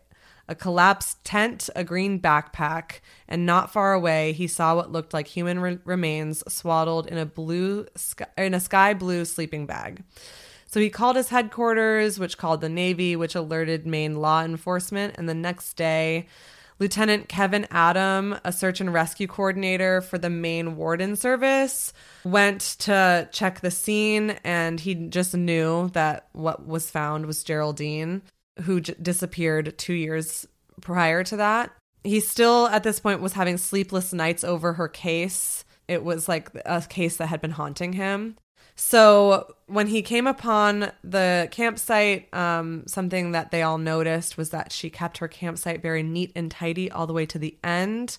Um, her body was in her sleeping bag and her driver's license was neatly tucked into a Ziploc bag. Um, and there were signs that she had tried very hard to be rescued. There were several several trees that bore scorch marks from fires. Tiny strips of emergency blanket hung from down, downed branches.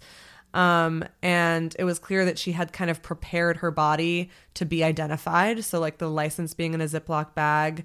And um, she had written like several like notes in her notebook, kind of like, when you find my body, here's what happened.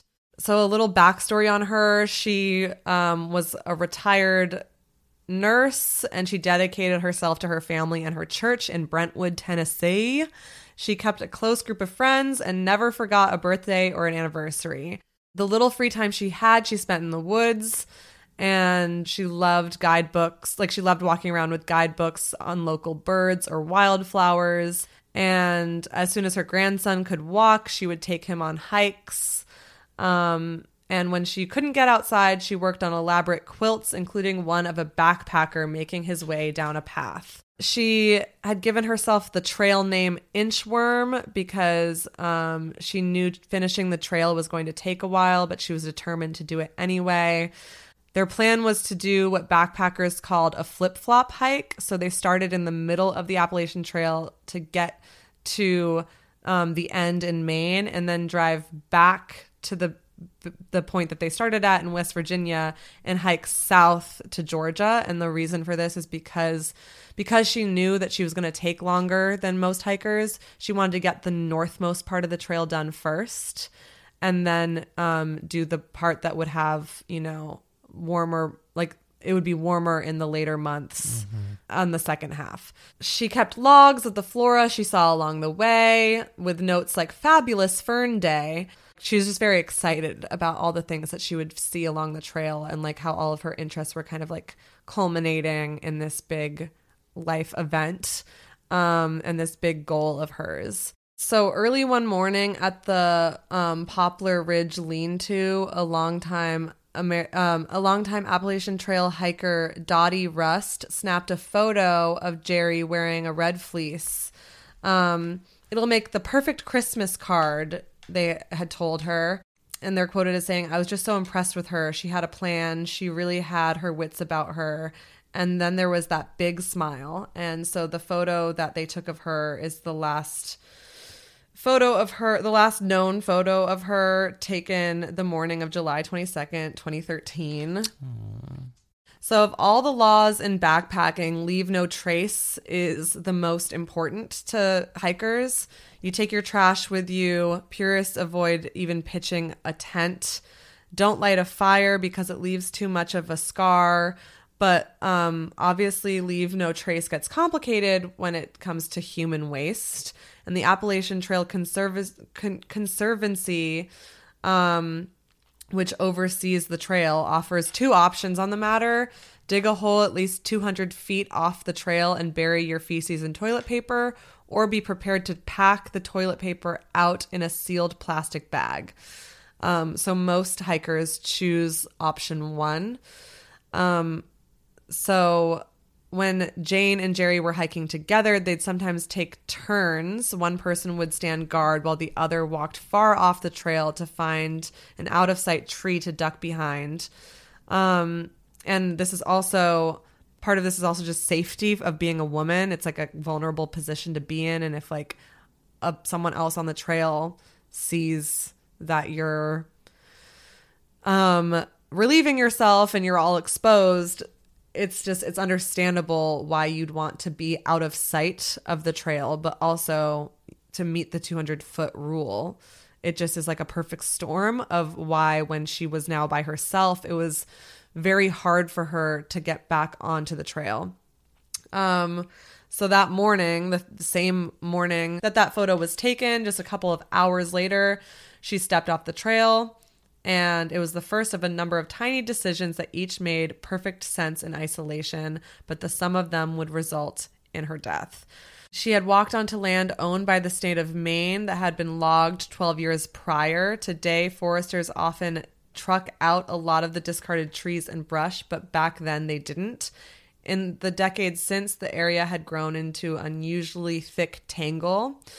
Um, she stood up in the dense underbrush and looked around. She took a few steps in what she believed to be the direction back to the trail. Obviously, that didn't feel quite right. Um, these are all things that they found from her journal. Around 11 a.m., she pulled out her phone and typed a quick text to her husband in some trouble, got off the trail to go to the bathroom, now lost. Can you call the AMC to see if a trail maintainer can help me? Somewhere north of the Woods Road, XOX. She pressed send. She waited. The text came back. Message receipt failed. She tried again. No signal. So she try, she decided to try to climb higher, looking for one. Um, walking was a slog, especially with all these downed trees. She passed a stream. She went up a couple of ridges. Late that Monday afternoon, she pitched her tent. It was a crummy sight, but the best she could hope for that day. The next day it poured. Um, at four in the at four in the afternoon, she tried texting her husband again. Lost since yesterday. Off trail three or four miles. Called police for what to do, please. XOX. No reception. Um, George waited for her in the trailhead parking area off Route 27 all day on Tuesday and she didn't arrive. At first, he wasn't alarmed, thinking the downpour had delayed her. He periodically checked his phone, um, and that night he slept in his SUV in the parking area. Um, the next day, he was worried enough to flag, flag down a police officer, and the officer called the warden service. So, because it's pretty common for hikers to show up a couple days late in rainy conditions, um, they weren't like immediately super concerned. But just in case they began to strategize, they briefed a volunteer search and rescue organization that planned to cover her intended route. Um, and they called up a pilot who was en route within hours. Um, Border Patrol began putting up signs notifying people about a missing hiker and alert an alert went out on social media. On Wednesday, she hiked back to the stream she had passed the day before. She knew she needed a, a, source of clean water. She moved her tent, choosing a spot on the knoll with the thinnest canopy so she could be visible from above. At her new campsite, she broke branches and arranged them around um, to build a dry platform for her tent and hung up her gear to dry. She cut up pieces of her silver emergency blanket and hung them in places where the sun came through the trees. She figured the reflection might help a pilot see her campsite. She's considered how best to ration her food. She'd only carried enough for the three days between the last time she saw her husband and the next time mm-hmm. she was supposed to meet with him. For a tiny dinner that evening, she ate just a few almonds and Fritos along with a prune or two. Um, then she began to say the full rosary. Um, Kevin Adam, a 23 year vet- veteran of the Warden Service, um, likened search and rescue work to assembling mixed up jigsaw puzzles. Um, some of some, some of the pieces fit, most of them don't. So when you're lu- when you're lucky, you get just the right pieces and put them in just the right order. You find your missing person, but that's hard to do with Appalachian trail hikers. Um, hikers are constantly moving and adopting trail names that they change along the way. They lose track of days and miles. They can be lousy witnesses. Searchers in less remote places can sometimes use cell phone towers to help find missing people, but there weren't enough towers here, here to help triangulate Gerry's location. By Saturday, four days into the search, um, owners of hostels in the area were calling every hiker on their registries, and Dottie Rust returned to her home in Maryland that evening to catch one of those calls. Rust called the authorities and told them th- about um, seeing Gerry at that lean to, and um, she offered to send the photo she snapped Monday morning of Gerry in her red fleece. It was the first definitive proof Inchworm had made it to that particular site. So the wardens um, now had what they called a place last seen, but where Gerry had gone from there was still a very difficult puzzle to piece together. the wardens found three hikers who remembered seeing an older woman with glasses just a few miles from the Spaulding Mountain lean to, which would have put her farther along the trails than searchers had originally believed. It definitely could have been her. Um, but did they have a conversation with her? No. And um, they so they didn't like get her name or anything. Um, if one puzzle piece will forever haunt Adam, it's that one. He knew Largay was famous for her her gregariousness, and I'm think and so he's quoted as thinking, "I'm thinking that's not Gerry. Like she would have talked to them, but but maybe she's having a hard hike that day. Maybe she's not feeling so good." Um, I tried to force it to fit. So he called together his team and pointed to a map that had been divided into a grid and he said, "Okay, let's look at the stats. Let's look at the let's look at the terrain. Where do you think she is?" Um, he didn't want one person making decisions about how resources should be allocated. They all agreed if Gerry had made it as far as Spaulding Mountain as the information from both the phone call and the boys had suggested, she must be somewhere between there and Sugarloaf. As small groups continued to run searches around the place last seen, the wardens shift, shifted focus shifted the focus of their efforts about 10 miles north to the area around Mount Abraham and Spaulding. Um, as the days progressed, his confidence waned. No matter how hard they searched, there was no evidence um, of Gerry in the area. He called off duty wardens and authorized more overtime budget. Canine teams went out, though the underbrush was so thick the dog's handlers sometimes had to carry them. At one point, Gerry heard the aircraft. She waved her red fleece. She prayed the luminous mysteries of the rosary for protection of um, of the pilots. On July 28th, six days after stepping off the trail, she ate her last remaining food. She heard a search plane for about an hour the next day, this one sounding farther away. She considered moving her camp to another site, yet decided it would be just as hopeless. Um, as the days went on, she practiced walking points with her compass. She read and reread a paperback novel she'd brought along. She took strands of dental floss and tried to practice sewing intricate French knots, and she wrote in her journal. On the morning of July 30th, she heard a plane searching the area again, then a helicopter that afternoon. She waved her shirt as frantically as she could, and no one could see her. Um, and she felt as long as she knew they were searching for her, she would bear this for as long as she could. On the 1st of August, wardens launched their plane to check a tip near Sugarloaf. They made one more big ground search a few days after that. 30 officers, all the private teams they could muster. They whistled, they called Gerry's name, they heard nothing. They found nothing.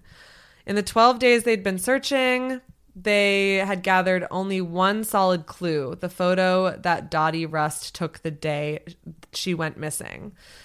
Um, on August 6th, they packed up the mobile command center and made the long drive back to the regional headquarters.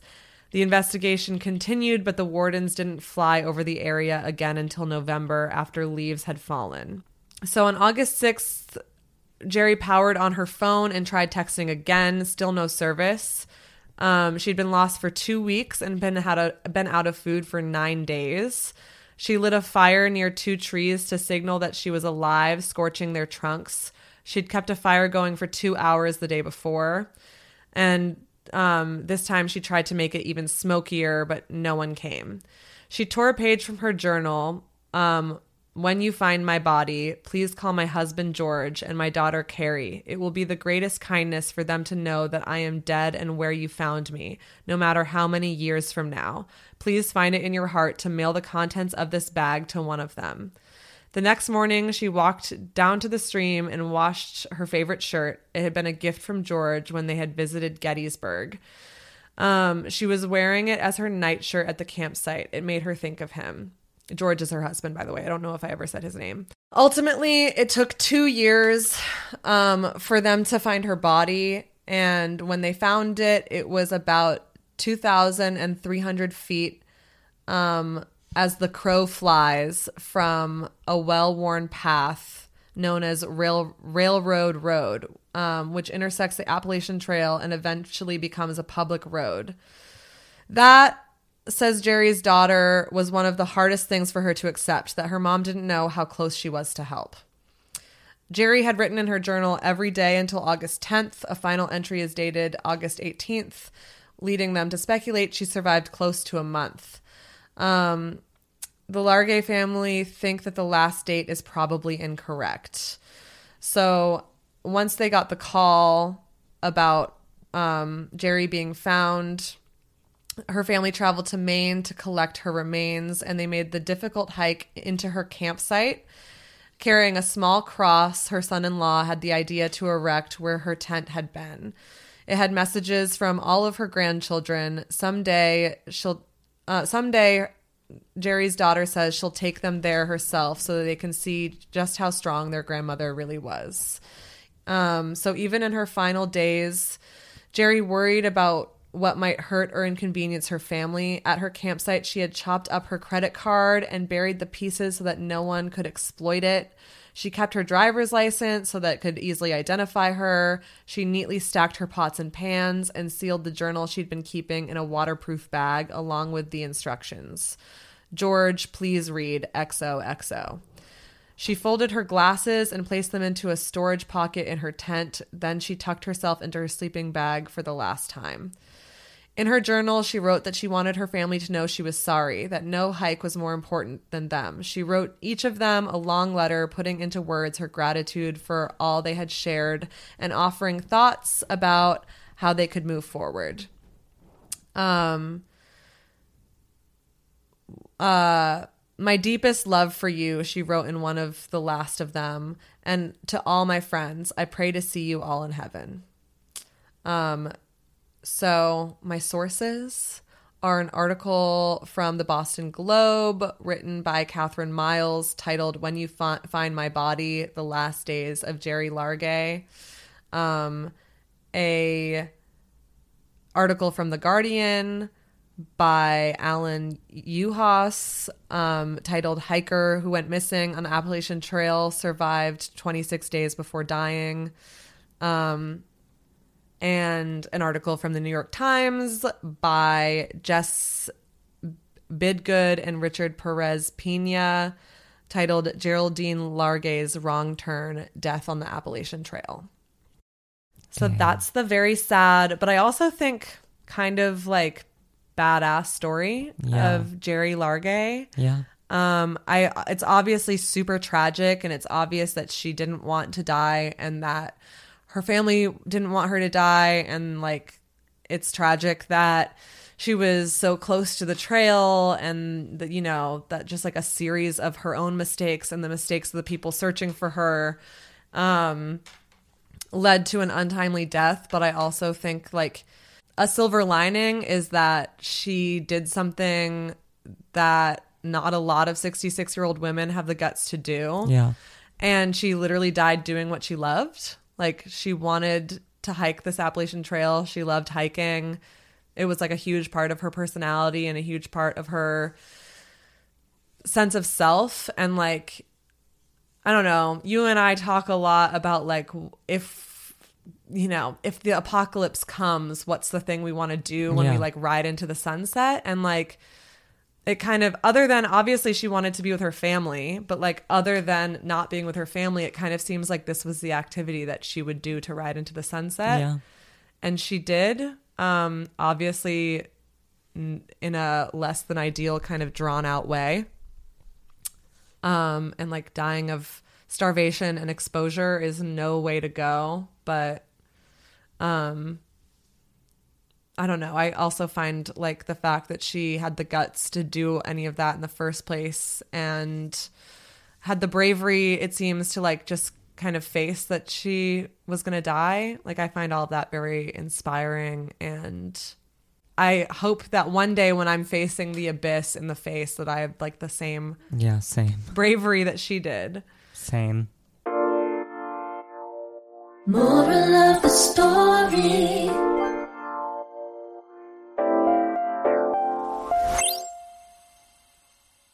The moral of the story to me is to like do the damn thing. Exactly. Yeah. Um, and for all of us, that means different things. But for her, it was like it was literally a bucket list item. Yeah. And I feel like the thing about bucket list items is that some of them might kill you, Yeah. but like it's worth trying. It's it's obvious that she, you know, in her letter of being like no hike is more important than you guys. Like Yeah. I'm, I'm not trying to like put words in her mouth that like it was worth it. Yeah.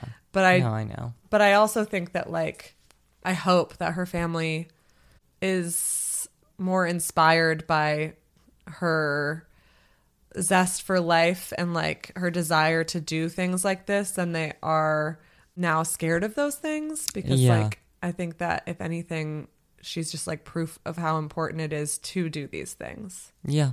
Yeah. I mean, it seems like they're not. If, you know, her daughter wants to bring her kids there one day, like, Yeah. you know, they did that hike themselves to go retrieve her things and like they didn't need to do that. Like, yeah. so it seems like that spirit, her spirit lives on with them. Yeah. Thank you for that journey that you took us on.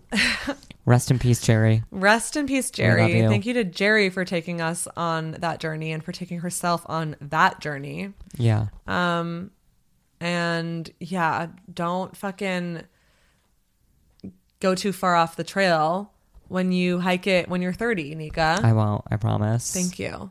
Ignore that 200 foot rule, just like shit on the I trail. mean, I literally will. if I'm alone, I will not go alone to shit. if I'm alone, I will not be alone. Yeah. no Um, way. No, we'll have better cell service by then, and I'll just have a drone follow you. um, well, with that, Test your holes test your drugs. and kiss your friends On on, the the, mouth. mouth. And- And, write us. Write us your your mistakes. Uh, We are running low. Best mistakes pod at Scraping the barrel. gmail.com. Kiss your friends on the mouth, but also like write us a quick mistake right before you do that. Or maybe after. maybe kissing your friend on the mouth is the mistake. Yeah. Tell us about that. Yeah. Um, we love you. We love you.